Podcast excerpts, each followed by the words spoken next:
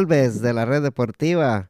Es un honor y un gusto para mí estar con Ronald en este episodio del podcast de Agarró Fuego la Milpa. Ronald, gracias por aceptar mi invitación al podcast. Estoy muy agradecido contigo. Hola Edwin, ¿cómo te va? No, no, al contrario, gracias, gracias por, por, la invitación. Mira que me sentí como jugador del equipo entrando al campo, nunca me habían puesto el himno del Barça para, para una introducción, así que, así que me sentí bien, me sentí contento, ¿no? Gracias Edwin, pues eh, felicitarte en primera mano por, tu emprendimiento, pues aquí estoy para, para que platiquemos cosas, para que tengamos hoy una, una bonita tertulia futbolística, como se le dice, y, y pues de nuevo, gracias. Sí, no, a ti, Ronald, este, yo, yo siempre empiezo mis, eh, las entrevistas con, con, esta pregunta. ¿Qué le recomendarías tú a, a, los, a las nuevas generaciones que vienen creciendo y quieren dedicarse a lo que es la comunicación, el periodismo y, y todo lo que requiere trabajar en una radio, tanto como tú, así como tú lo haces? Pues, Edwin, mira, te, diré, en Guatemala, bueno, internacionalmente también, eh, los medios de comunicación pues lamentablemente son muy cerrados. A veces puedes entrar eh, como, como en muchos lugares, en muchas empresas, si tenés conocidos, si te, si te vas dando a, a conocer de una manera u otra.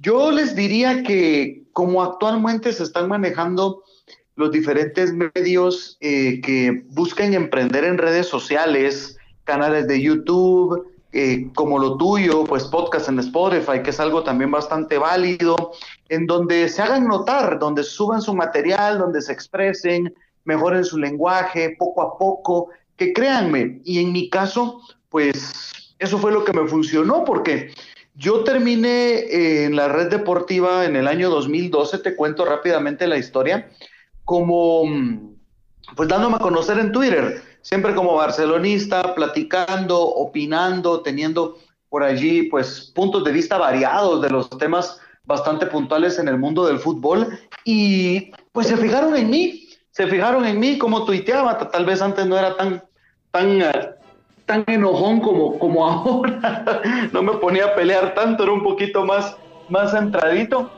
pero pero sí te digo que así fue como, como me notaron. Al tiempo, pues empecé, empecé en noviembre del 2012 a hacer radio y pues a la fecha eh, ya cerquita de los ocho años y bastante contento de, de la oportunidad y que me puedan tomar en cuenta. Pero yo te diría eso, redes sociales, redes sociales, eh, subir tu podcast, subir tus canales y darte a conocer de a poco, que siempre te encuentran, si sos bueno siempre te encuentran y, y en determinado momento pues llegas a los medios. Sí, eso quiere, hay que tener uno paciencia en veces para de que hay que seguir dándole y dándole para que para que para que uno llegue a, sonar en muchos lugares y que te escuchen y que te lean y, para que la gente te pueda encontrar de una u otra forma te van a encontrar, pero en, vez, en veces lleva tiempo a Ronald. Claro, mira, la constancia, la constancia es importante. Si, por ejemplo, tú tienes un material que subas una vez por semana, dos veces por semana, síguelo haciendo, síguelo haciendo, nunca, nunca, nunca te detengas y pues en determinado momento pues vas a tener hasta por tu mismo canal, hasta por, por, tu mismo canal una popularidad marcada que es al final de cuentas lo que estamos buscando todos, pero sí, yo te diría, yo te diría una constancia, la primera, la segunda, es muy poca gente realmente que mm, termina destacando, sino que pues al tiempo, ¿verdad? Sí, o sea que tú Ronald llegaste a la, a la red por Twitter. Correcto, correcto, por la red social Twitter, imagínate, ahora sería que, por TikTok, que por YouTube, por otras redes sociales, no, yo prácticamente, pues tuiteando, expresando temas del Barcelona y todo, me notaron, me dieron, me dieron la oportunidad, y pues te digo que así fue como, como terminó llegando, y en los tiempos buenos del Twitter, en donde se podía hablar de todo, no como ahora que, que todo es problema. Sí, yo me acuerdo cuando te presentó este, cuando estaba Hugo con Ay, se me olvidó el nombre del, del, del muchacho que está en Argentina. Teo, sí. Teo Rodríguez, sí. Yo me acuerdo cuando te presentó Teo, este, y, y presentaron un mentado Ronald Galvez y dije, vamos a ver cómo le va a este muchacho, dije yo. Pero déjame decirte que, que, a mí luego me, luego me ganaste, Ronald. Yo, lueguito. Ah, buena onda. sí. no, gracias. No, no es... Sí. Porque imagínate tener a, Hugo, va, que Hugo es, vos sabes cómo es de él, súper fan Barça, va. Correcto. Pero ahí llegaste vos, que vos dijiste, quítate de aquí porque yo soy... a mí el, el escudo del Barcelona es el que tengo en el corazón. sí, pues mira, no, no tratar de competir ni nada por el estilo. Yo respeto mucho a Hugo, él lo hizo muy bien en los años que, que estuvo precisamente pues a su cargo todo este tema de, del fútbol internacional y del Barcelona. Eh, él es precisamente una de las personas que, que, promueven a Ronald Galvez a que vayan a radio en su momento. Eh, yo agradezco mucho pues tu, tu, pensamiento. Personalmente te digo, eh, hay gente que es pro, hay gente que es contra. siempre tu opinión va a estar um, bajo la mira, bajo, bajo la mira crítica de quien sea. Si criticas, si criticas a tu equipo un día, eh, hay gente que acepta la crítica, hay gente que te dice, no, que no sos un fan real.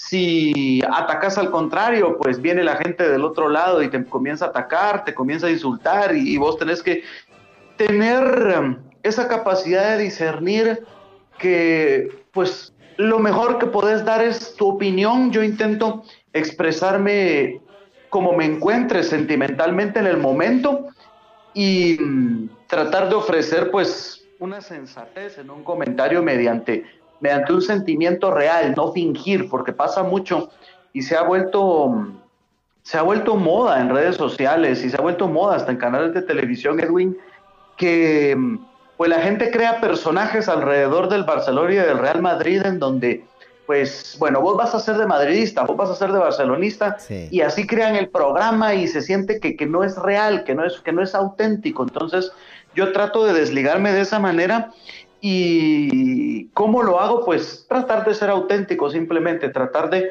expresarme tal cual soy, sin miedo a la crítica, sin miedo a, a los señalamientos o pues tampoco mareándome por, por algún éxito o por algo por algo bueno que se haya hecho, por lo que te diría mm, que ese ha sido mi, mi característico, que a la fecha me ha ayudado. He intentado especializarme más en la rama fútbol internacional, que la gente dirá, no, es que es guatemalteco, ¿por qué no habla de fútbol nacional? Porque me pasa y mucho.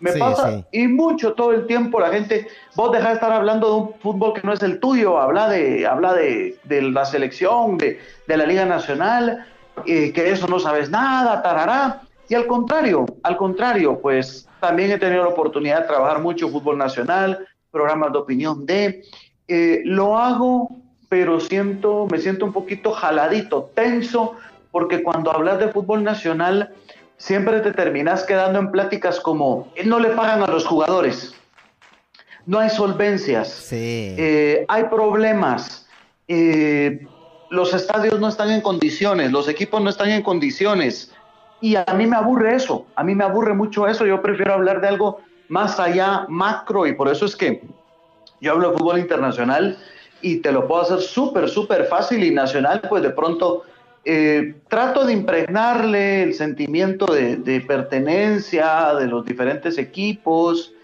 pero me siento atado en el momento en el que, bueno, ¿y tal equipo por qué está como está? Ah, bueno, lo que pasa es que sus jugadores tienen tres meses sin cobrar su sueldo. Eh, estos, estos señores vinieron acá a jugar y lo único que han comido es una sopita de vaso y una gaseosa que se comieron en la, en la, en la caseta de la gasolinera antes de venirse de su pueblo. Es complicado eso, por lo que por ese tipo de cosas no, no me gusta porque me, me siento atado y también dar una crítica muy fuerte de eso te puede generar problemas acá en Guatemala. Sí, hay, hay gente que no le gusta que uno diga la verdad, ¿verdad? Pero pero yo digo no, que la mayoría. Sí, yo digo que y pero si no hay gente que hable del fútbol internacional como lo haces tú, pues quién lo va a hacer, va y como como tú decías en tu en tu comentario, va de que vos lo haces con sentimiento, y eso es lo que y eso es lo que uno ve. ¿Verdad? No que hay gente como en otras en otras emisoras que fingen, va.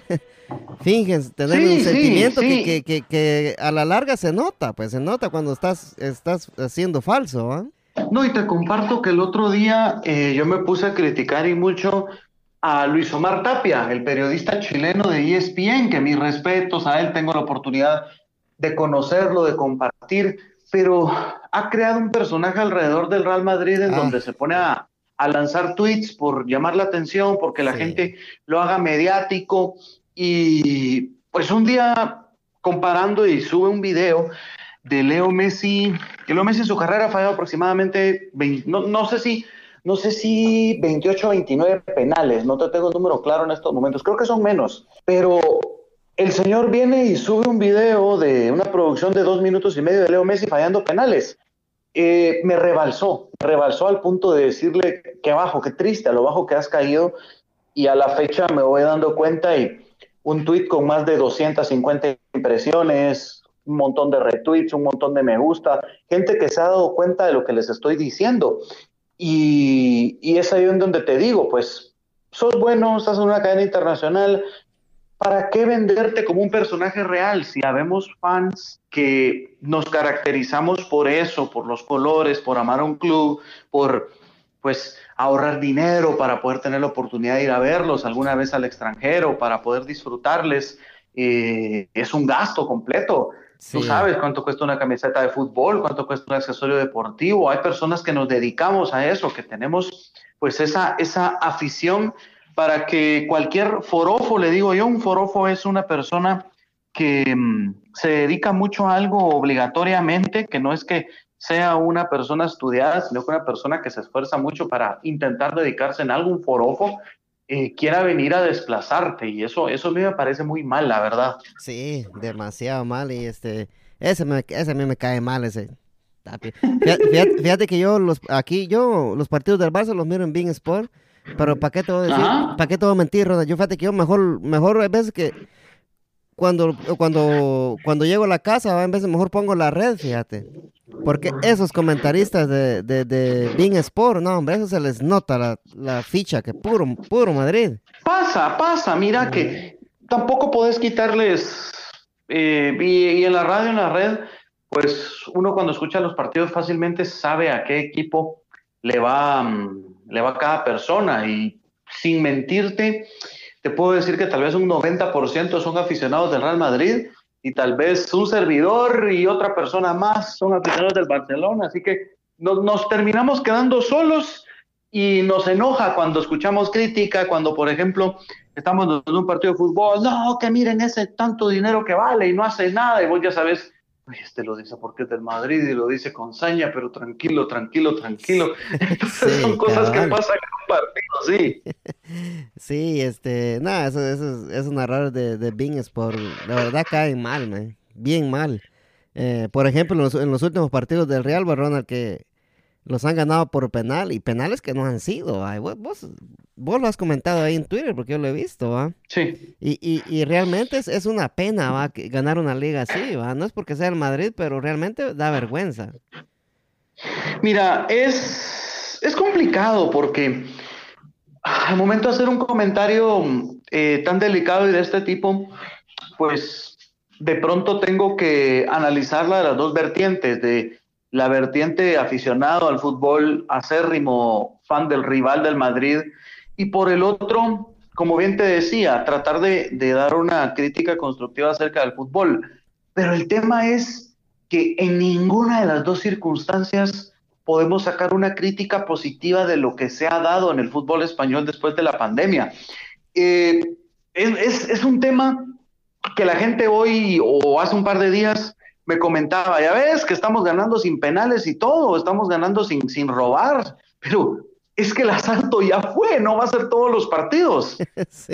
Ha sido, fueron tres o cuatro jornadas en donde te diré, eh, yo tengo una claridad de un episodio de 10 minutos en Anoeta, hace aproximadamente tres semanas, el Madrid visitando a la Real Sociedad. Sí. Hay un episodio de 10 minutos en donde le marcan un penal al Madrid que no es, le marcan un penal al Madrid que no es, dos jugadas después le anulan un gol a la Real Sociedad porque supuestamente había un futbolista que tapaba la vista de Courtois que estaba adelantado.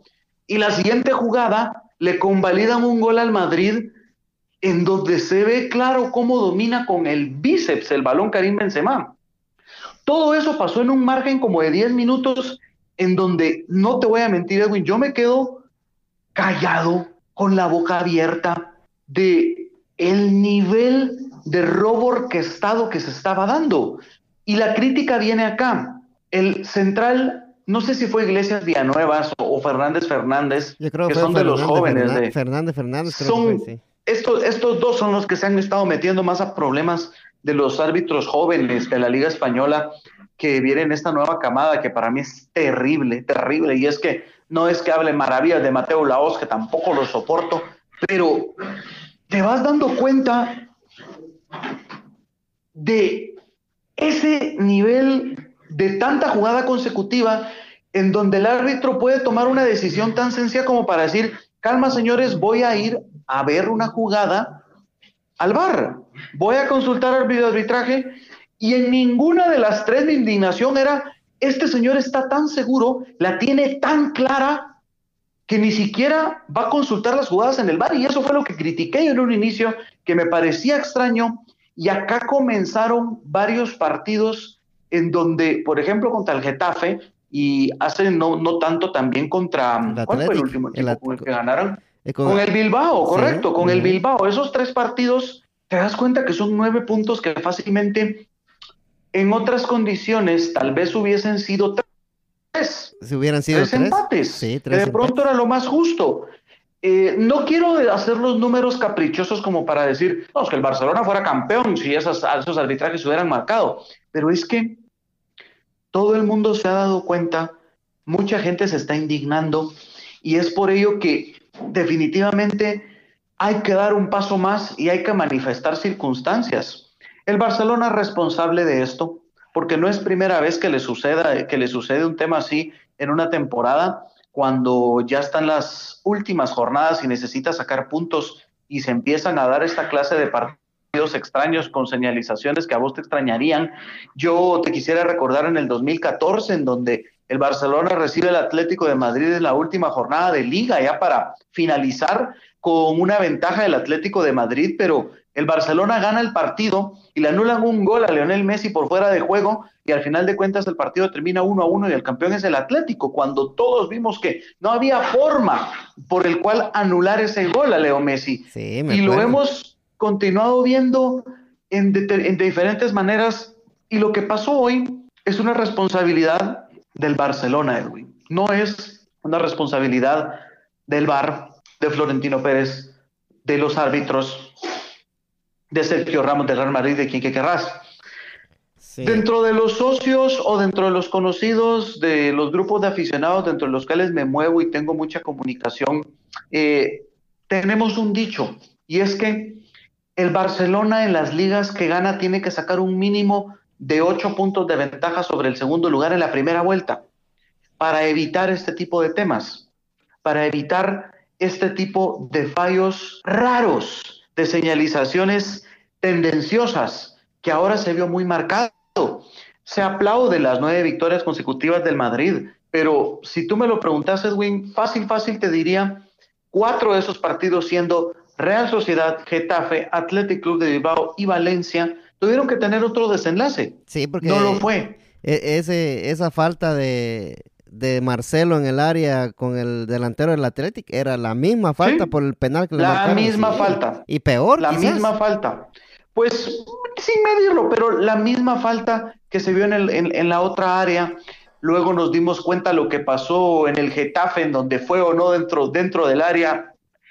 Lo del Valencia anulándole un gol a Rodrigo Moreno que significaba el empate en una oportunidad clara del Valencia para obtener el resultado cuando recién acabábamos de volver y, ese era gol, Ronald. Se nos queda seguro, eh, no estaba adelantado. Lo de la Real Sociedad para mí fue lo más indignante. Sí. Personalmente te lo digo.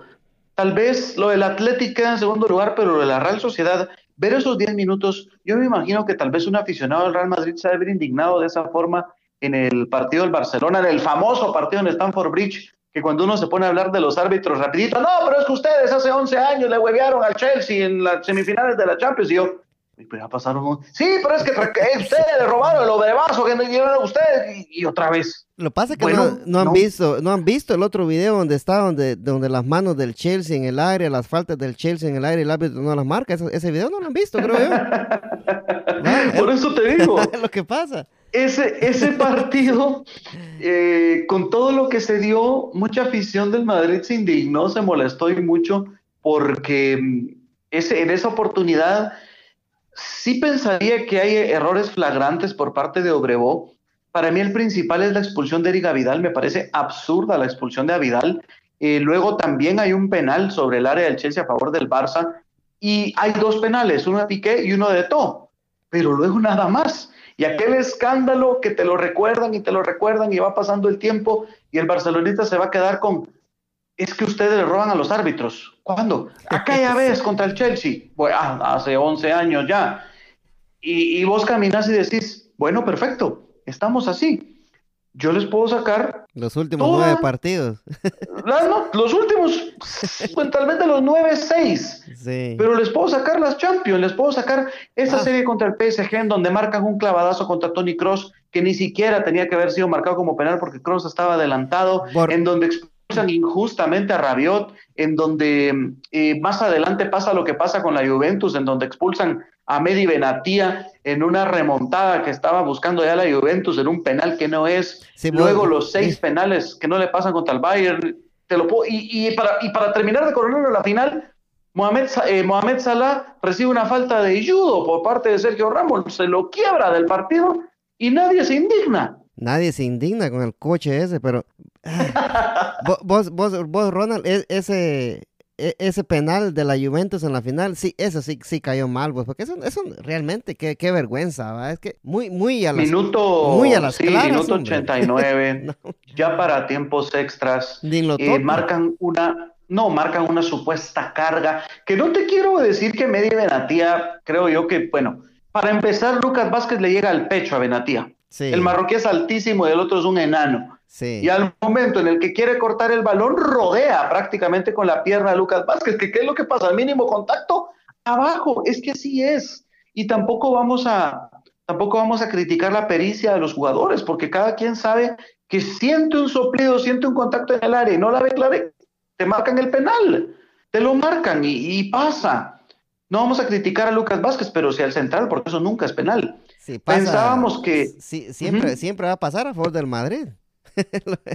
Pues la mayoría de veces, la mayoría de veces ha pasado y para, para muestras esta liga que Mira, yo ya pasé a, otro, a otra página, sí realmente creo que sería muy injusto que el Barcelona ganara esta liga y que lo mejor es que no lo ganemos, porque de esa manera el equipo se puede reconstruir, puede armar sus bases desde cero, se puede hacer un cambio tan grande como tiene que ser el dirigencial en directiva, no en, no en eh, plantel de jugadores, sino que la presidencia se tiene que mostrar una moción de censura, los socios le tienen que dar el no confianza a Bartomeu y de esa manera pues decirle, señor, usted se va de presidente del Barcelona, convoca elecciones y armar otro proyecto a partir de allí que pueda ser ganador y que pueda dar, pues diría, un hilo de títulos como lo que estamos acostumbrados, porque es muy probable que este 2020 sea el primer año, te digo, mi estimado Edwin, desde el 2008 que el Barcelona se va a ir sin ni un título. Sí. Sin ni un título. Luego, consecutivamente, del 2009 al 2019 son 11 años, porque tenés que cerrar la vuelta,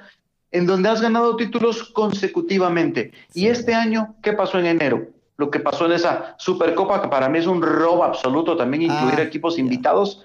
Ahora, como subcampeones de liga, pues nos va a tocar también y calladitos de la boca, porque ni modo, hay que ganar esa Supercopa y ir a devolver el golpe. Así. Qué mal cayó eso, Ronald. Palabra. Sí, claro, porque vos estabas acostumbrado a que juega el campeón de liga contra el campeón de copa y como el campeón de liga y un finalista de copa repite, invitas al tercer lugar de la liga. Y el tercer lugar de la liga terminó ganando el, el trofeo, que les terminó, les terminó funcionando como un empuje para la temporada que han tenido, en donde han caído, en donde han tenido malos resultados, pero los buenos los han tenido después de la pandemia y en los clásicos. En los clásicos. En eso sí. hay que ser muy claro que nos ganaron 2 a 0 con gol de Vinicius y de Mariano y por eso es que estamos como estamos. Y al Barcelona hay que decirle, no ganar hoy es ganar mañana. Porque si ganamos la liga, se mantiene este proyecto. Sí, te mantienes con estos jugadores y ya no dan a más. Ya no dan a más. Para que el golpe no sea tan duro más adelante, mejor ahora. E, esos goles del Madrid en el clásico, el 2 a 0, fueron rebotes, Ronald. El de sí, no, es en Vinicius. El de Mariano también. Es el que lo termina metiendo. el de Mariano también. lo rebota, ¿quién fue? ¿Semedo? El portero. A, Mariano le, la pelota le pega a él y agarra para adentro. es un churro, ¿verdad? Es un churro que le pega y le, rebota el mismo. Y bueno, mira, el tema es que ingresó, el tema es que ingresaron. Yo, yo me gozaron ganarnos con esos goles, lo ah. gozaron, fueron felices. A mí, me, a mí me cayó tan mal caer con gol de Vinicius y de Mariano, y eso va a terminar siendo la liga al final de cuentas, mm, y hay que seguir adelante. Hay un trofeo que ilusiona, hay una copa que está pendiente que ahora se va a jugar en agosto, que es la Champions. Yo con lo que ha mostrado el equipo, te digo, no alcanza ni siquiera para pasar al Napoli, pero si en dado caso se logra, está duro vos. Lo que pasa es que vas a jugar contra un equipo visceral. ¿Quién es Gennaro Gatuso? ¿Quién es el Rino Gatuso? un entrenador temperamental que llena de carácter a sus jugadores y los empodera a mediante una cólera, a mediante arranques contra un equipo que se puede dormir, que empieza con el juego lateralizado buscando diagonales o el momento adecuado y en determinado momento se te va el partido y no lo lograste matar. El Barça necesita marcar dos goles antes del minuto 60, si no los partidos los sufre.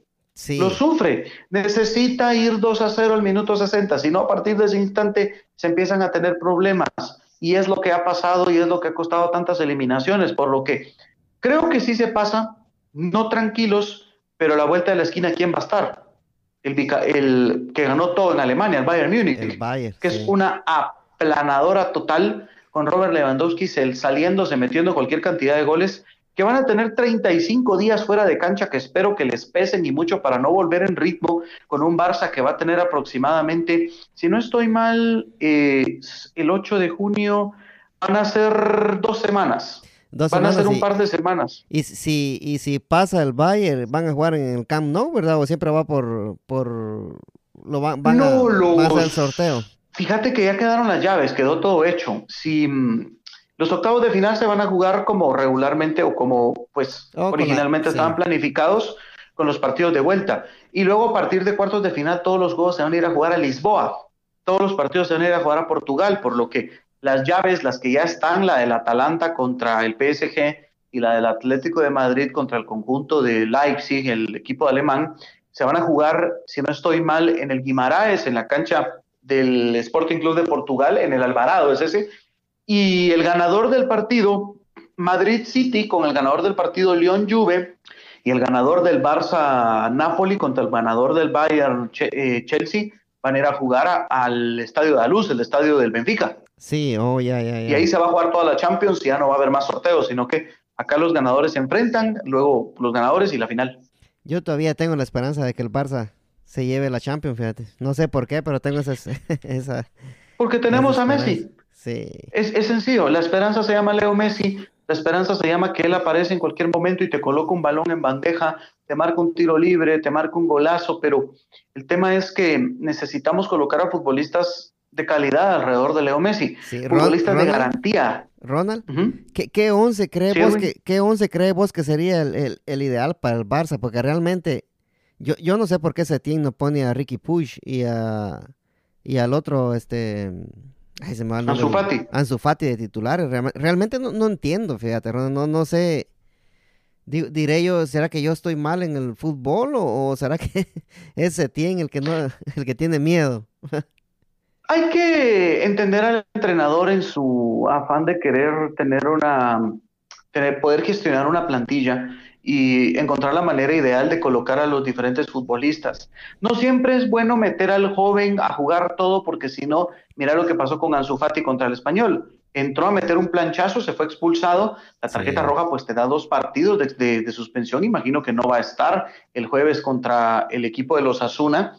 Y mm, lo de Ricky Puch, pues físicamente se ve que no aguanta tanto partido consecutivo, él está muy menudo aún, por lo que hay que trabajarlo físicamente. Yo, yo pensaría que más o menos por esa línea iría Eh, si el equipo cambia cuando tiene a Puch, cambia cuando tiene un Sufati, se entiende de que la dinámica de la masía, la dinámica de la cantera, se logra conectar mejor con futbolistas con ese gusto por el toque corto, con el pase largo, por el fútbol asociativo, siempre dándole de cara al balón. Pero tampoco te voy a negar que hay oportunidades dentro de los partidos en donde se necesitan gente de los perfiles de Arturo Vidal, gente de los perfiles de Iván Rakitic, futbolistas de corte, futbolistas de personalidad. Vos dirías, Javier Mascherano. Javier Mascherano era el futbolista que siempre se iba expulsado en el Liverpool, que siempre hacía penales en el Liverpool, un futbolista de corte que se paraba a la par de John Arne Rice o se paraba a la par de Sami Hipia y se ponían a repartir de patada los dos, viene y llega al Barcelona, atrasa su posición una más de riesgo y el futbolista aprende a jugar el estilo Barça. El futbolista entiende, entiende cómo es el fútbol de toque, entiende eso de, de, cómo es la dinámica de juego y lo logra hacer. Pero no vamos a lograr obtener futbolistas que sean tan inteligentes o con tanta personalidad en la cancha tan, tan seguido. Respondiendo a tu pregunta, ¿de qué tipo de once elegiría? Mira, es un poco difícil porque yo estoy bastante claro en que Leo Messi tiene que retrasar su posición en la cancha, aunque él mismo no lo quiera, aunque él mismo deje marcas y termina haciéndolo, porque siempre es un futbolista que toma el balón, busca el arrastre, van intentando dejar marcas y dejar futbolistas libres. Eh, creo que vamos a ver cada vez menos goles de Leo, por lo que tenemos que potenciar la delantera con dos delanteros centros fuertes. Griezmann para mí es un futbolista bárbaro, pero lamentablemente no se ha logrado entender, aunque sea todo sacrificio, aunque el señor busque desmarques, pida el balón, el equipo aún no lo termina de entender porque la dinámica de él es completamente distinta.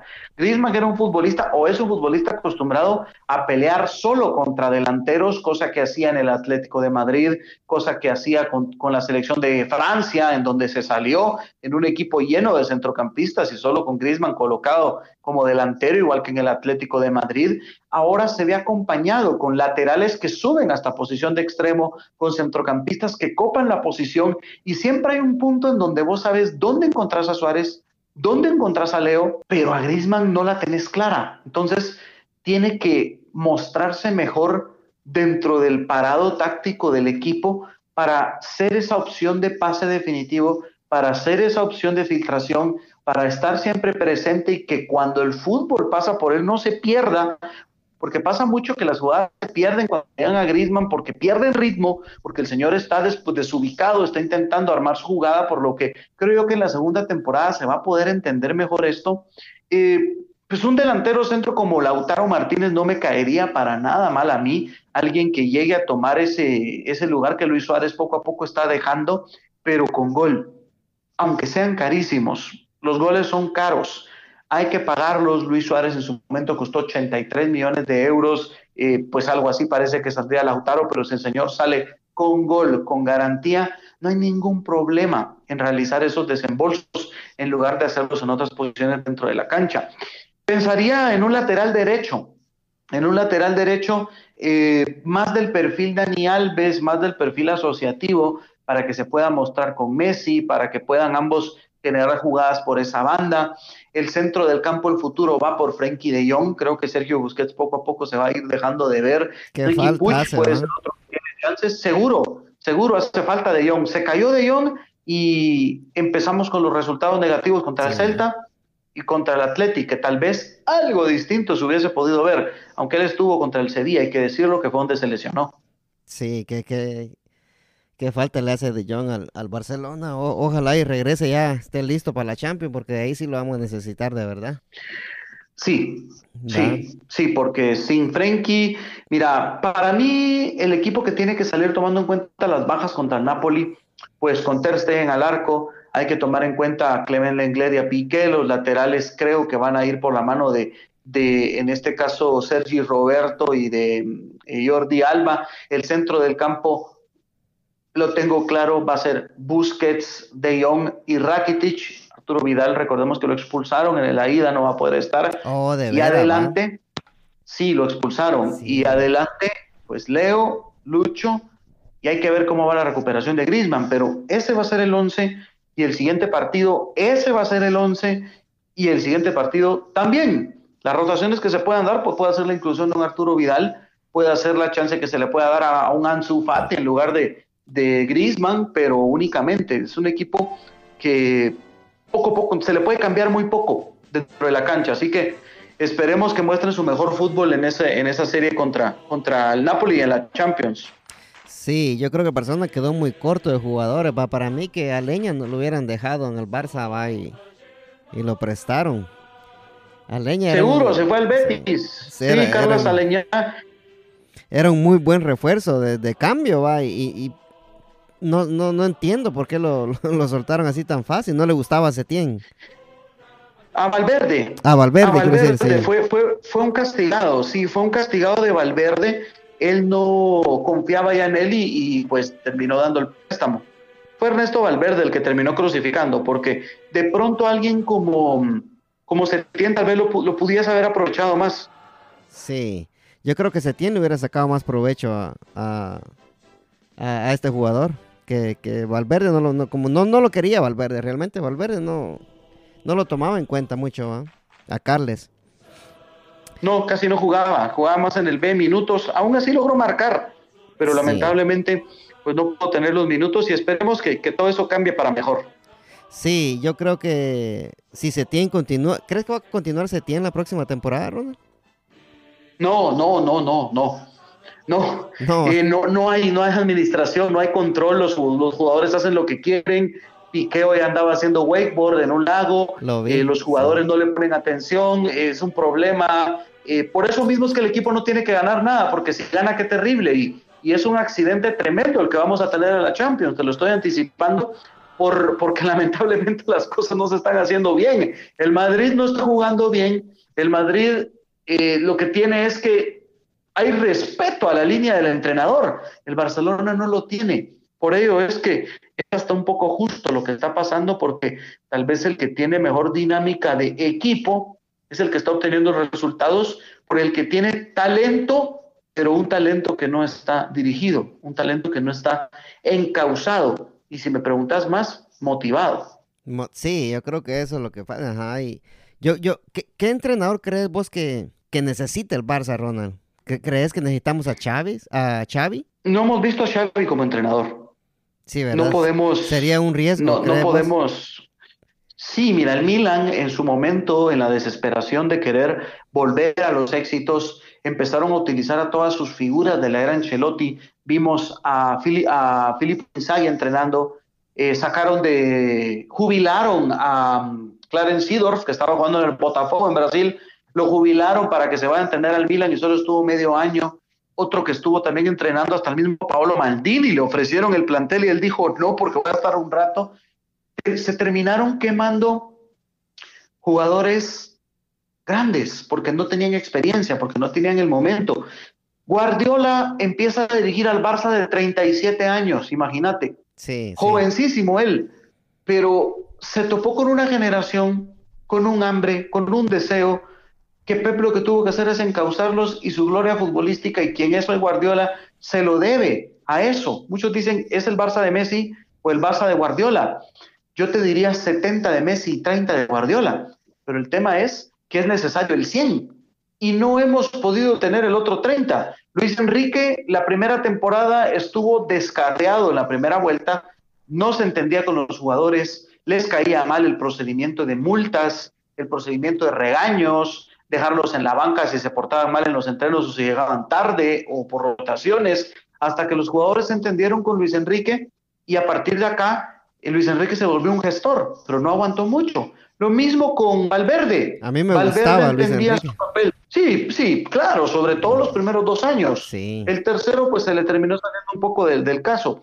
Pero al tiempo, eh, Valverde, pues tenía la confianza del plantel, tenía el carisma y ya sabías qué esperar. Tal vez nos hubiera ido mejor con él, pero el tema pasa por los golpazos de directiva que definitivamente queriendo cambiar la dinámica del club colocaron un entrenador que su máximo éxito es haber logrado un ascenso de tercera a segunda división, que no tiene títulos, que lo querían echar del Betis, que lo querían echar también del y que lo hicieron en su momento. y ahora está en el Barcelona tras estar viendo vacas, tras estar eh, viendo su ganado y nadie le quiere hacer caso, por lo que es un problema. Un perfil para entrenar al Barcelona tiene que ser un líder, tiene que ser alguien respetado, tiene que ser alguien con una carrera como futbolista en donde tenemos que contabilizar cosas como Champions y Mundiales. Luego, el estilo. Luego, las maneras de ganar. Y a partir de ahí podemos sacar una lista corta en donde sí aparece Guardiola, en donde aparece Ronald Koeman, que es ex figura del equipo y se muere por entrenar al Barcelona, y en donde podría aparecer en determinado momento Xavi, pero no ahora, dentro de unos años. Sí, ¿Cree, ¿cree vos que Ronald Koeman es la solución, Ronald? No solución, pero sí un camino. Pensaría que sería una, una fase para llegar a, a Xavi. Porque a Xavi tal vez le faltan dos o tres años. Necesitamos, mira, necesitamos un interim, pero el tema es que Messi se nos hace viejo. Entonces ese interim tiene que ser con títulos, tiene que ser con respuesta, por lo que debe ser alguien de respeto. Yo me volvía loco, la verdad, con la sanción al City porque creía que de esa manera iba a volver Guardiola, pero no se va a dar, lamentablemente. Por lo que mm, hay que buscar a alguien con garantías y yo creería que Kuman estaría bastante adelantadito a lo que otro, otro perfil de entrenador te pueda dar. Y yo creo que a Kuman sí lo respetarían todos los jugadores. Sí, al menos el primer año. Pensaría que sí, pensaría que sí, que lo respetarían y que le dieran su lugar, pero no, Setién no. Ahora, si se gana la Champions, si hay un entendimiento, si hay un mega cambio del plantel de acá a lo que queda de temporada, también te voy a decir que no te extrañe, pero va a ser por lo mismo, esperar, esperar a Xavi Hernández como entrenador. Y da, y da pena porque hay una gran cantidad de entrenadores. Eh, a mí me encanta el alemán Ten Hag, el que tiene el Ajax, cómo logró colocar ese equipo eh, podemos, podemos colocar al del Barcelona Vea, que también pueda tener sus chances en, el primer equipo, a García Pimienta, pero de nuevo, estamos hablando de los últimos años de Messi y de que hay que darle lo mejor en ese, en ese tiempo a Leonel. Sí, me gustaría ver a, a Kuman, va, que él nos dio la primera Champions, Barrona. La Bazooka era el defensor con más goles en la historia del el fútbol español, hasta Ramos.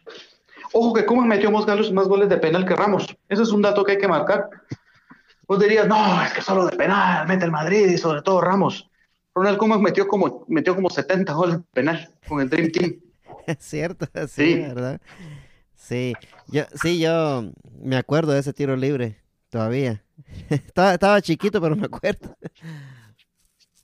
¿Lo viste? No, yo no, yo, yo, yo no, yo, yo todavía no tenía noción. Yo, yo empecé a ver fútbol como en el 95. Sí, yo soy del 81. Ya el último, el Dream Team. Yo, yo soy del 81, ponerle que ahí tenía, que yo tenía como 13, 13, 14 años por ahí.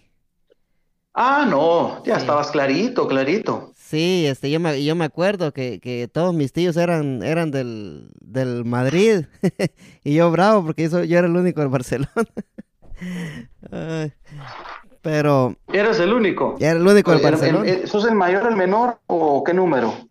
Yo, de, de mis hermanos, yo soy el primero. Eh, y, y, todos mis tíos le iban al, al, Madrid y solo yo le iba al Barcelona. Y no, hombre, me imagino que por Hugo Sánchez. Sí, por Hugo Sánchez, me imagino. Claro, claro, bueno. ellos, dan la vida por, por equipo chuco, dijo, dijo, dijo mi, mi, otro tío. sí. Sí, Ronald, este, ya, ya para, para, no sé cuánto tiempo tendrás tú, este, pero... No, tu orden, este, estoy a tu disposición. Oh, ya. Sí, este, ¿cómo, cómo estás, cómo has pasado la, la cuarentena en, Guatemala, Ronald? Eh, es duro, es duro, es, eh, no, no, no ha sido como, como en otros países, como por ejemplo ustedes que, pues, ¿sabes, sabes cómo nuestro país quiere ir ahí? sabes los problemas sociales que tenemos, los problemas como la corrupción, como la pobreza, la pobreza, sí. como el desempleo, esto se incrementa, incrementa mucho en este tema de la pandemia. Eh, el destino quiso que esté mucho en casa. Eh, te, te he de decir, yo pues me dedico a la publicidad y al mercadeo y a las ventas, aparte de, de trabajar en radio. Y yo perdí, yo perdí mi trabajo en la pandemia. lo perdí aproximadamente a finales de marzo. Ah, mira, pues. Eh, sí, sí, ha sido duro para mí porque de la frustración de estar todos los días en la calle haciendo cosas, visitando clientes, a estar en la casa, eh, solo teniendo pues el programa que lo he sacado desde mi, desde, monté un pequeño estudio, monté un pequeño estudio en mi, en un cuarto que tenía, en donde lo puse bonito, eh, me dan la oportunidad del trabajo de salir desde casa para, para no ponerme en riesgo, pero sí te digo, una extraña el ritmo de antes. Eh, mucho encierro, mucho encierro, pues te digo, pasa el tiempo rápido ya. Acá en Guatemala vamos aproximadamente, creo que rumbo al día 120. Es, es la cuarentena más larga, creo que en todo el mundo que se ha tenido.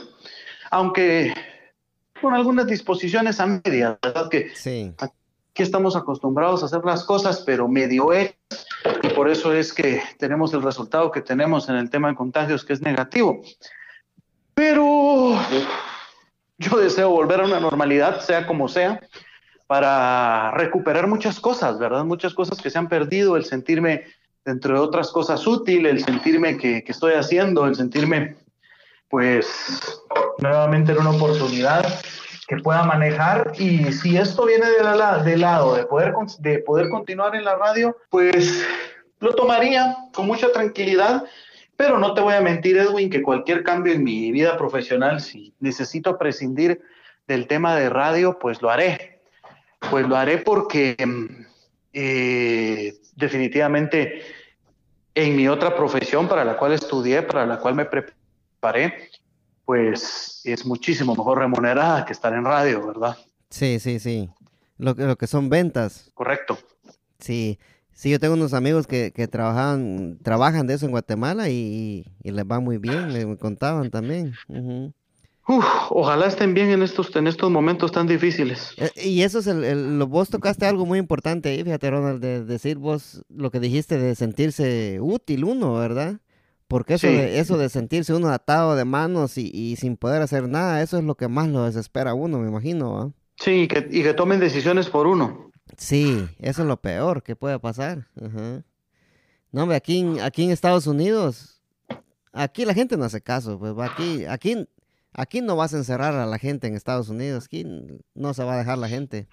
Al menos en Guatemala la gente hace, hace caso ¿va? Pues de quedarse en cuarentena, sábado, no, los fines de semana. ¿va? Porque, mira, sí, porque los meten presos, porque los buscan sí. y los meten presos, pero no es que hagan caso, no es que hagan caso porque llenan los mercados, llenan las plazas comerciales, se pelean, hay de todo, pero eh, no como en Estados Unidos, en donde sí se entiende, la gente agarra su carro y hace lo que quiera, ¿verdad? Y, se hacen los locos y piensan que esto pues no es real y por ello es que tiene la cantidad de contagiados y de muertos que tienen, que Estados Unidos creo que está llegando al millón cuatrocientos mil y como, y como, bueno, en la pandemia se han muerto como 500 mil personas y de esas creo que casi 200 mil han sido en los Estados Unidos. Aquí en Estados Unidos ya van como 135 mil muertos y como 3 millones de infectados. Sí, aquí, Imagínate. Sí, aquí el problema aquí, Ronald, es que los, los que están infectándose más ahorita son, somos nosotros los latinos, fíjate, porque vos sabes que la necesidad... Sí, los latinos la y los negros. Sí, la necesidad de uno de salir a trabajar, ¿me entendés?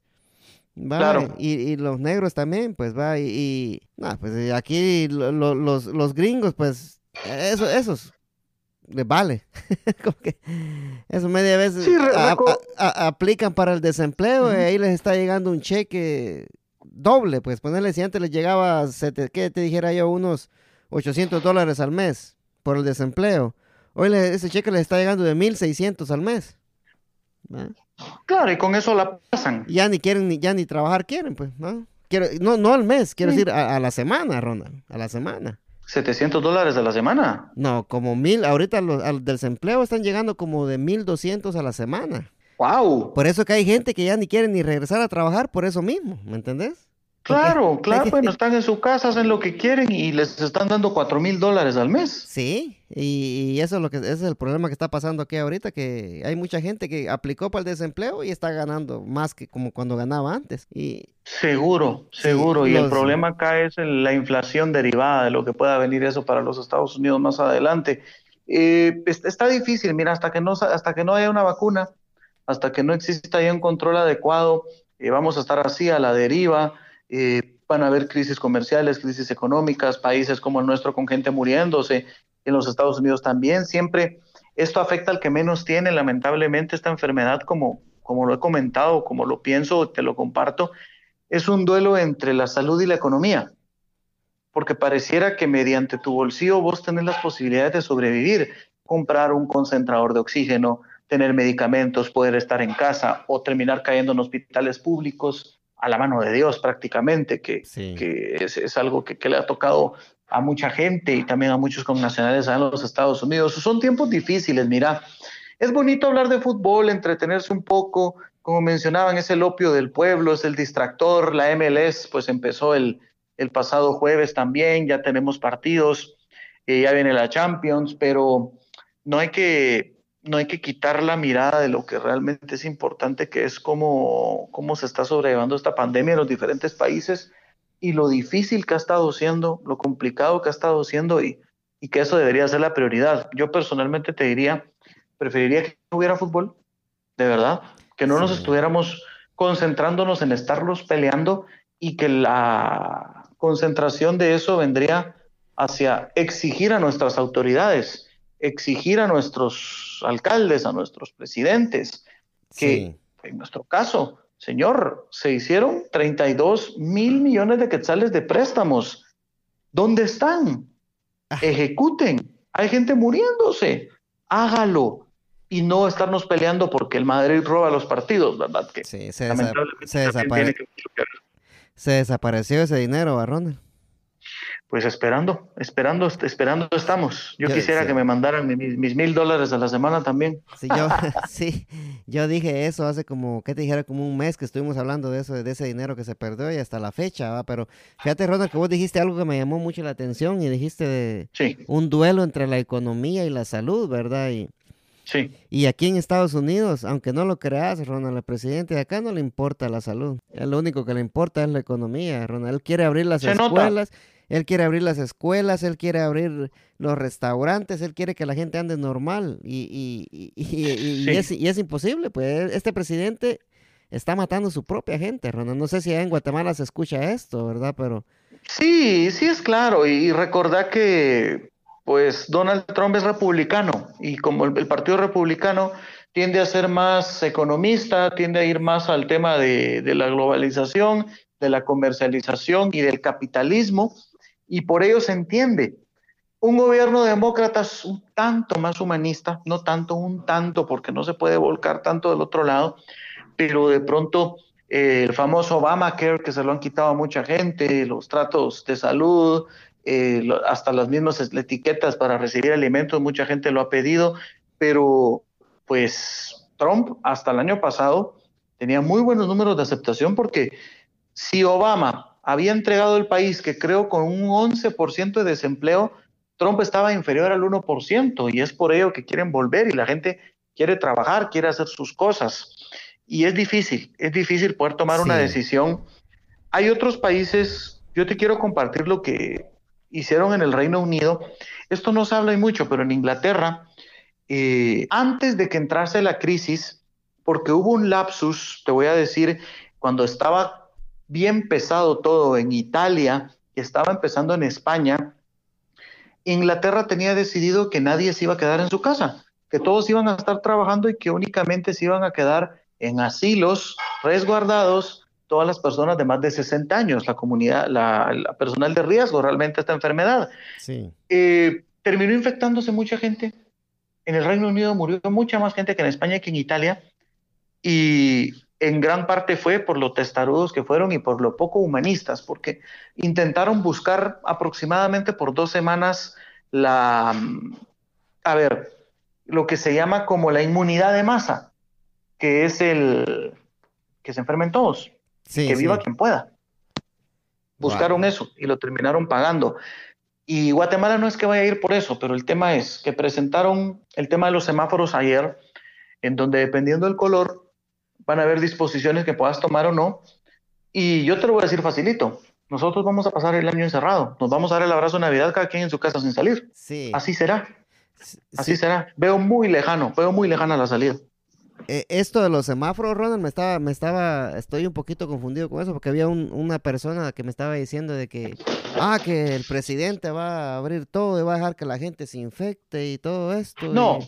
Pero no es así, ¿verdad? Yo le dije, mirando, yo no estoy, No, estoy seguro de que eso sea así, le digo, porque como, como el presidente... No, no lo es. Sí. Hay, gente que está equivocada, fíjate, especialmente aquí en Estados Unidos, va con... Pasa, pues imagínate cómo se preocupan por su gente. Sí. No, te comparto, te comparto para que les puedas decir. Eh, se están sacando una tasa de infecciones por cada 100 mil habitantes y derivado de ese cálculo de cuántas infecciones por cada 100 mil habitantes hayan, se van a aperturar o no ciertos sectores de la economía. Eh, con decirte algo, para hacer color verde tienen que haber menos de 50 infectados por cada 100 mil. Oh, ok. imagínate eso, para que se abra completamente, cosa que, está bastante, bastante, bastante lejana. Guatemala en estos momentos está... Es, como... Es como roja ajá. Sí, es, es como la, es como, es como, como por fase, va, como aquí en Estados Unidos les dicen fases, ¿va? Es como México, es como fases, por lo que mm, bajan las infecciones, bueno, ya no es rojo, es anaranjado, pero aún estamos eh, sin que laboren todos, baja amarillo y ya salen los no esenciales.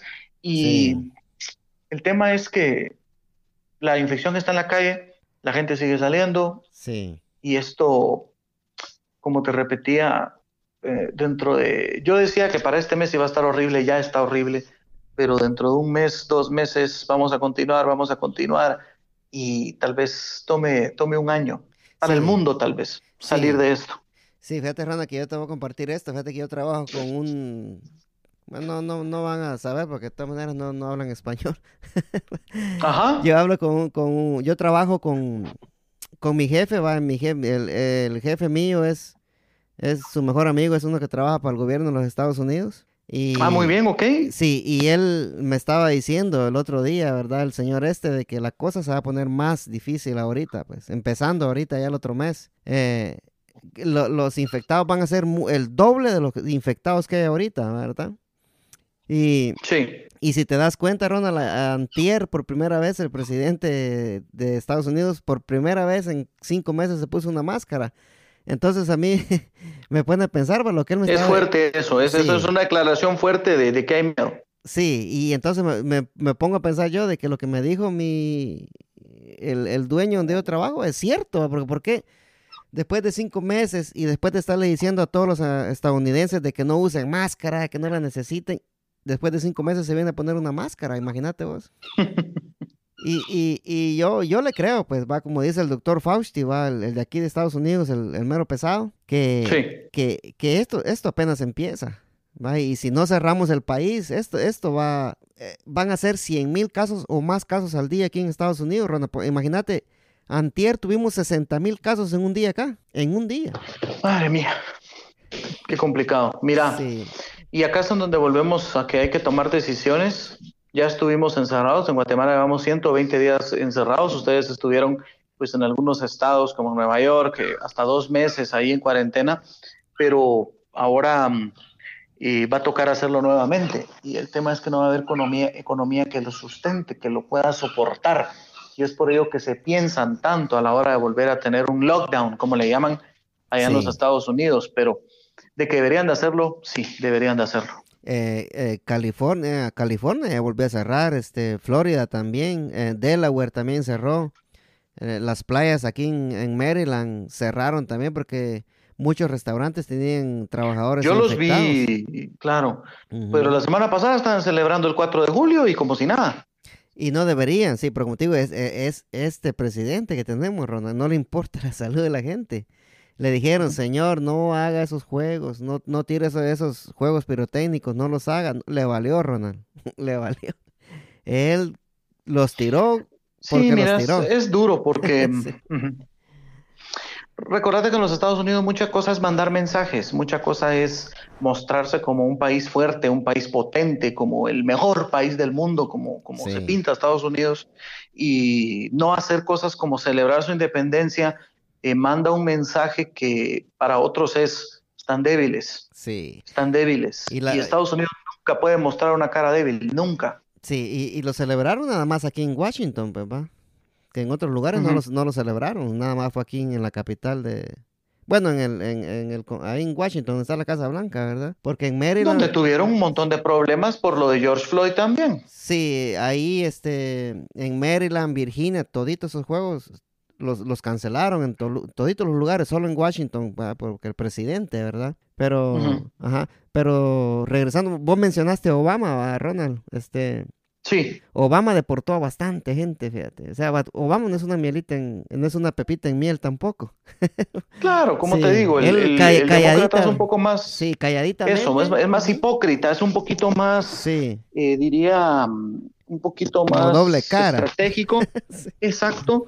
Que el mm. republicano es más descarado, es, un poco más descarado y, un poquito más... más eh, cuando, cuando se comunica más fuerte que, que el demócrata que que te dice una cosa pero significa otra, ¿verdad? Sí, Obama, Obama deportó, no te imaginas, especialmente eh, compatriotas guatemaltecos, deportó una cantidad, ¿verdad? Pero, pero ahí estaba, pues ni bulla silla, como decís vos, mira, y deportando aquel montón de gente. Claro. sí.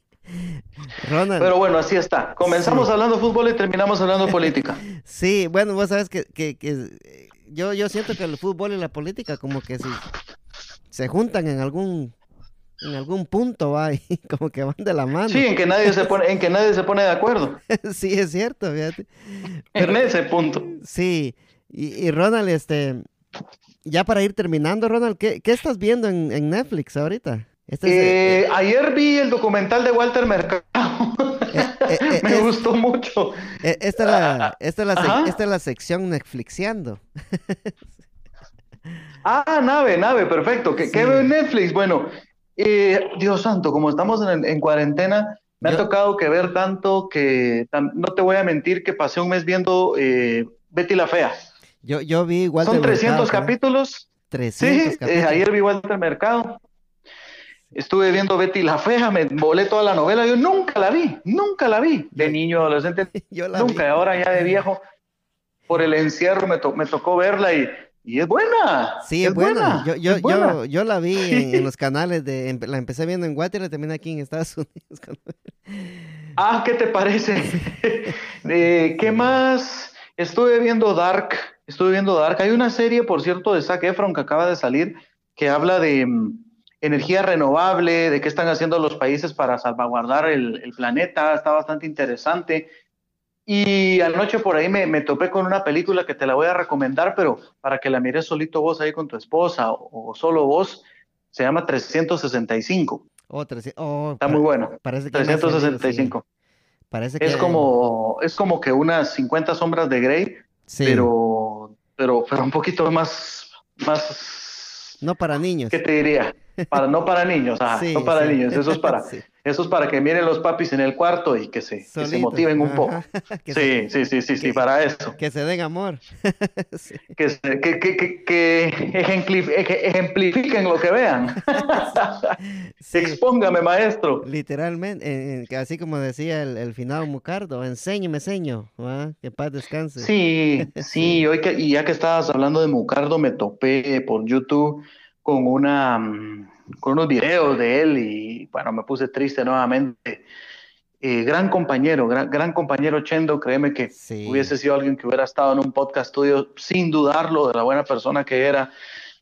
Eh, lamentablemente lo que le pasó, pero bueno, al menos no, no, no le ha tocado que sufrir y eso fue todo este tema de la, de la pandemia eso fue tan así de repente, porque yo me acuerdo que yo, yo miraba los, los videos que hacían con, con Hillary, los de Sin Rating. Sí. Y, y, fue tan, tan de repente que, que, yo, la verdad no, increíble, pues yo es algo que yo no, no, me lo creí, ¿verdad? Pero... Sí, mira, de pronto para ustedes que, que solo ven al personaje, como ponete mi caso, solo me ven en la, me escuchan en la radio, solo esos episodios, no conocen la vida de uno. Eh, él era diabético. Ah, mira. Él era diabético, bastante avanzado, tenía eh, recaídas, tenía recaídas bastante continuas de su enfermedad. Eh, lamentablemente, pues desde que sale de RCN comenzó una serie de, de te diría, de una racha de mala suerte que tuvo, lamentablemente, en donde perdió mucho dinero, eh, destruyó su carro porque lo, chocó yendo a, la, a Esquipulas, eh, se quedó sin sus trabajos que tenía en, las radios de, de, los Alcázar y mm, se dedicaba al Uber, pero eso y su enfermedad eh, le terminaron pasando una factura muy, muy, muy, muy fuerte que pues terminó siendo su vida, ¿verdad?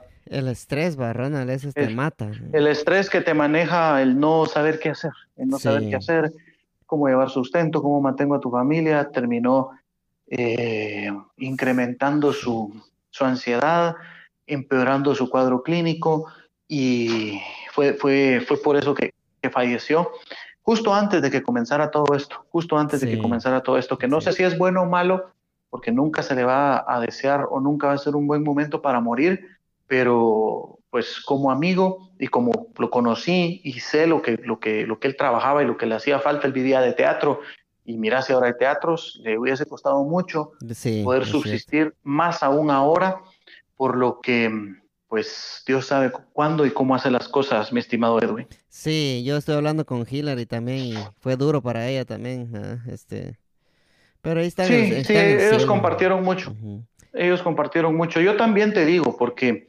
trabajamos para muchas marcas, muchas propuestas, eh, él era muy creativo, muy creativo, hacíamos muchas cosas, manejábamos varias marcas en conjunto en RCN, algunas otras pues individualmente, y yo sí, como te digo, sí logré logré tener una buena lo disfrutaste relación con él. Sí sí sí, sí. pero más más más como eh, a mí no me interesaban sus personajes ni que me hiciera voces ni que estuviera hablando muladas sino que a mí me gustaba hablar con él pues la persona. Sí sí. Tengo una anécdota buena con este señor y es que una vez estaba de mal humor después de un convivio. No sé por qué el señor andaba de malas. Nos fuimos después de un convivio a, a un barcito. Siempre siempre que, que hay convivios de RCN pues el mismo grupo de compañeros que, madre santa, creo que nadie está allá, solo yo, eh, porque hubieron muchos despidos, eh, nos íbamos a compartir después del, del, convivio y entre esas personas estaba Chendo, quien ese día andaba de un humor, de un humor tan pesado, pero andaba, tan, andaba ácido, andaba ácido Chendo. Sí. sí. Vengo yo y anda, andábamos en eh, 4 grados norte, ¿sabes?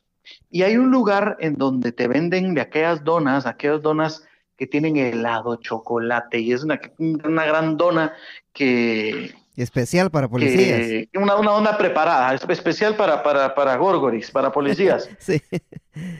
Sí. Le mando a comprar una dona de esas. Mira, eh, fue una maldad que hice, la verdad, fue una maldad, una maldad que hice, pero era para que, no, hombre, es que ya se quiere ir, quédate un rato, hombre porque como le estaba dando jalón a, a, otros compañeros, imagínate, si iba él, creo que se iban cuatro personas juntas y queríamos compartir un rato. Entonces, ¿cómo hacemos para que este señor se tranquilice? Todavía no, que echando divertido y todo. Aquel era un amargado en persona, no tenés idea. El comediante en soledad es amargado. Y vengo yo y le digo, escucha, vayan a comprar una dona de, de aquellas del mercadito. Mira, mi estimado, se van apareciendo con una gran dona con helado, con sirope de chocolate. No crees. Y mira, se la come y acto seguido se pone tan tranquilo porque le nivela, porque el trancazo de azúcar, ¿verdad? Sí, sí, sí. Le metí el trancazo de azúcar, luego yo lo cuento como anécdota, pero me siento medio mal porque no tenía que andar haciendo eso. Y luego le digo, bueno, ¿ahora qué vas a querer? para que estés tranquilo. Una Coca-Cola, me dice. Ay, no, no, no. no. Imagínate, o sea, que se acaba sí. de tomar, exigir una Coca-Cola, yo, no.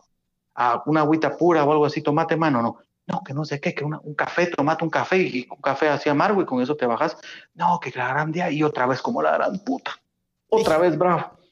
Total que un compañero terminó comprándole la Coca-Cola y para no hacerte larga la historia, nuestro querido amigo Chendo terminó dormido. O sea, sí le indujimos un comit, sí le indujimos un comita. Ah. Lo agarramos de humor, lo agarramos de, de, chistorete, de solo así lo logramos tranquilizar, pero ahora que ya no está, pues uno se queda como, Dios santo, qué clase de maldad fue esa.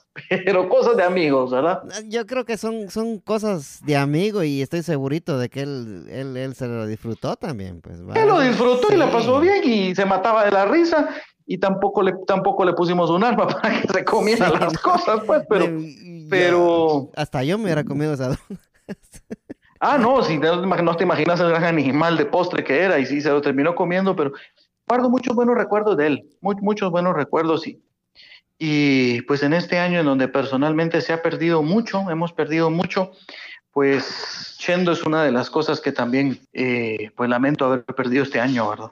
Sí, fue muy triste la pérdida. Yo, me gozaba los videos con, con ella, con él y Hillary en los videos de Sin Rating en YouTube. Porque yo no sé, Mucardo era tan ingenioso, ¿va? que de cualquier cosa hacía chiste. Y, y, a mí me dolió, yo, ¿para qué te voy a mentir? Yo hasta lloré de, super, de la pérdida de él, ¿va? Porque... Mucha gente, mucha gente, mucha gente, mucha gente. Porque ponerle... él tenía un don de... Sí, porque ponerle cuando ahorita hace poco que... Porque el derby ya no, ya no estaba saliendo en la red, ¿va, Ronald? No, no, no, no, ya, ya, habíamos tenido un cambio, ya estaba otra parrilla, eh, te digo, y yo, antes yo, yo, ah, cambiaba pues, la parrilla acá. Y antes de que continúes, disculpa que te interrumpa. No, no, no, no tranquilo, tranquilo, tranquilo. Este, saliendo del trabajo yo a vos y, y, pongo la red, va, güey, la escucho por TuneIn. Dice, ah, la gran puta, y el, y el derby, qué putas, que no sé qué. Hasta te mandé un Twitter ahí, este. creo que sí, creo que sí. Y te dije, ¿y qué pasó, Ronald? Te digo yo, eh, estamos trabajando en eso, me dijiste nomás. Este. Sí, te dije que estábamos viendo qué hacíamos. Sí, y este, pero al fin volvió, ¿verdad? Y, y, vieras que, qué, sintonía tenés por acá, Ronald, no te imaginas. Bastante. Sí, mira, e, e, es, bueno porque te digo, a, mí, a, mí, me, me escuchan y me quieren más en los Estados Unidos que en Guatemala. la verdad. Eh, tengo mucha gente que me sintoniza, que es gente que, pues, la nostalgia de recordar de mi país y de todo pero también tiene que ver con la calidad de contenido, porque ustedes allá, pues me hablaban de Bean Sports, tienen acceso a, lo que quieran, ¿verdad? Y que lo elijan a uno, pues, pues sí me, me, es que me, honra, me honra. No, no hay como, como escuchar a alguien que, que sepa, pues, va, y vos sabes claro. bastante de lo que es el Barcelona y, y, y, como, y como decías al principio, vos lo haces de corazón, no lo estás fingiendo, y eso es lo que, lo que le gusta. No, correcto, se, siente, se, siente que cuando uno habla, sabe lo que habla y no está solo leyendo. Sí, porque se nota cuando, cuando estás leyendo, dijiste otra, otra, otra clave ahí para, para muchos, se nota. para muchos locutores que hacen eso, que se nota cuando están leyendo. sí. Se nota, se nota. Claro, hasta cuando yo mismo leo se nota. Sí. Pero sí te digo, hemos pasado por cambios de producciones. Eh, antes cambiaba cada dos años, luego cada año y últimamente estábamos en que cambiaba la parrilla de programación cada tres meses. Y entre la última, pues logramos colocar el derby, pero entró la pandemia, se dio un recorte masivo en la empresa, se fueron aproximadamente 60 personas. y pues, ah, sí, tomé este espacio matutino en donde pues hablo de todos los, de todo el fútbol. ¿Verdad? Sí, sí. Y ahí tenemos ya, mm, creo que cuatro meses, para cuatro meses vamos ya. No, y primeramente Dios, y sigas ahí, Ronald, porque fíjate que, que cuesta, men, este, como, como una pandemia vino a hacer tanto daño, este, emoción, sí, nadie lo esperó. emocional, laboral, ah, de, de, todo, de todo. Todos estábamos acostumbrados a la vida de una forma y ahora para todos, todos sin excepción alguna, porque creo que no hay nadie que, no haya cambiado algo en su vida, en el mundo, ha tenido que cambiar. Sí, todos, todos cambiamos algo. Ajá. Sí, este, nos salimos con Mucardo, Ronald, pero te quería, te quería recomendar unas, este, una serie. Yo tal, tal vez ya la viste, fíjate, pero te la voy a, te la voy a decir. Yo, yo estoy viendo ahorita Sobreviviendo a Escobar. Ah, ok, ok, ajá. no, no, no la he visto. Ah, vieras cómo está esa serie, Ronald. Esa está, está poderosa. ¿Pero habla del pasado o es de los tiempos de, de Pablo? De, los tiempos de Pablo, ya, ya cuando mataron a Pablo. Es el mentado, ah, okay. es, la historia del mentado Popeye. la mano derecha de él. Ah, bueno. que falleció el año pasado. Oh, ya falleció. No sé si este año. Este año, ¿verdad? Fue el año pasado. Eh, fíjate que no estoy seguro si ya falleció este señor. No, sí, sí, sí, fue, ya falleció Popeye. Creo que fue el año pasado. Sí, va, el año pasado fue. Sí, es cierto. Ah, pues Sobreviviendo Escobar está buena, Ronald, te la recomiendo. Este, que le voy a ver, ah, cabal estaba viendo algo del chat del de Pablo Escobar eh, en Netflix, pero quería ver algo así, lo voy a ver. Ahí te vas a clavar en eso, está buena, fíjate. Está, hay otra que se llama You, ¿va? Como, la he oído, sí, la he oído. Como, tú, ¿verdad? Ah, ese, ese, esa está bien. ¿Y esa de qué es? Eh, se trata de, de, un muchacho que trabaja en una librería y que, por, como decimos ya en Guate, vamos, llegan muchachas bonitas a la librería y él es venadella, vos. La sigue y mira, mira, mira dónde viven. Ah, bueno. Ajá, y después las, las busca en Facebook y, y, y, hasta que en fin que termina enamorándolas y, y en veces las mata. Pero, pero si, yo, yo te Dios santo, ¿y por qué la mata? Pues, yo te aconsejo que la mires para no adelantarte más, porque vieras cómo está de buena, Ronald. You. Sí, You. Así como, ¿Seguro? Sí, así como lo escuchas. you. Ajá. Y, seguro que te tomo tu, tu consejo. Y, y eh, la O y la U, va. You. sí, de tú. Sí. Tú. Tú en inglés. Tú en inglés, sí. Ajá. Este. Hay otra, otra serie también que, bueno, de comedia, no sé si mira vos.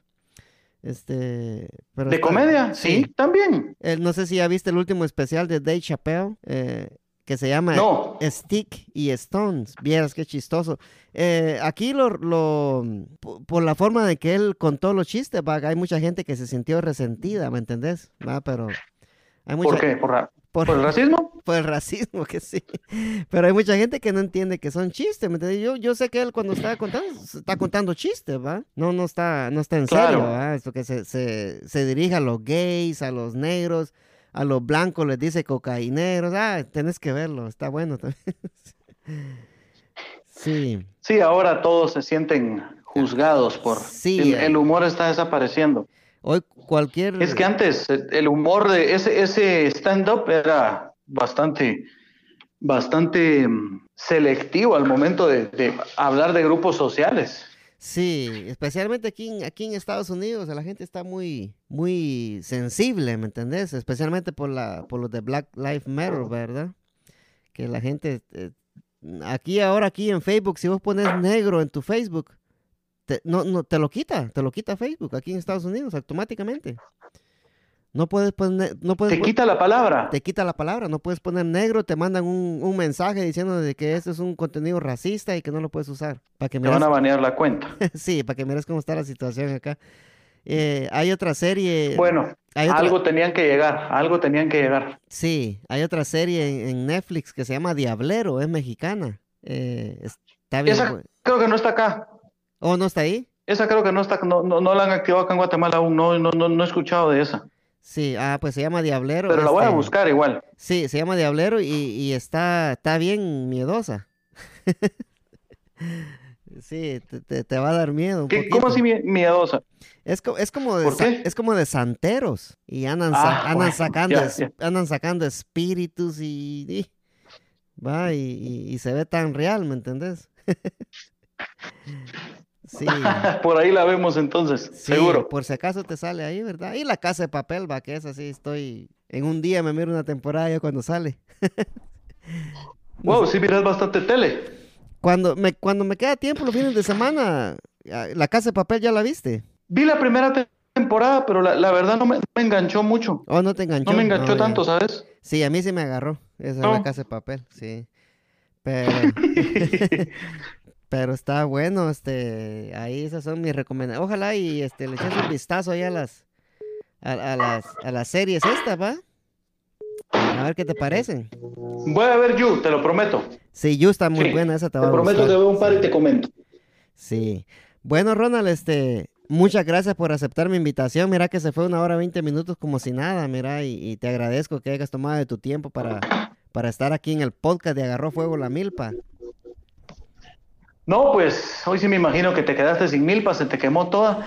Eh, contento de verdad de haberte de acompañado, gracias por la, por la oportunidad.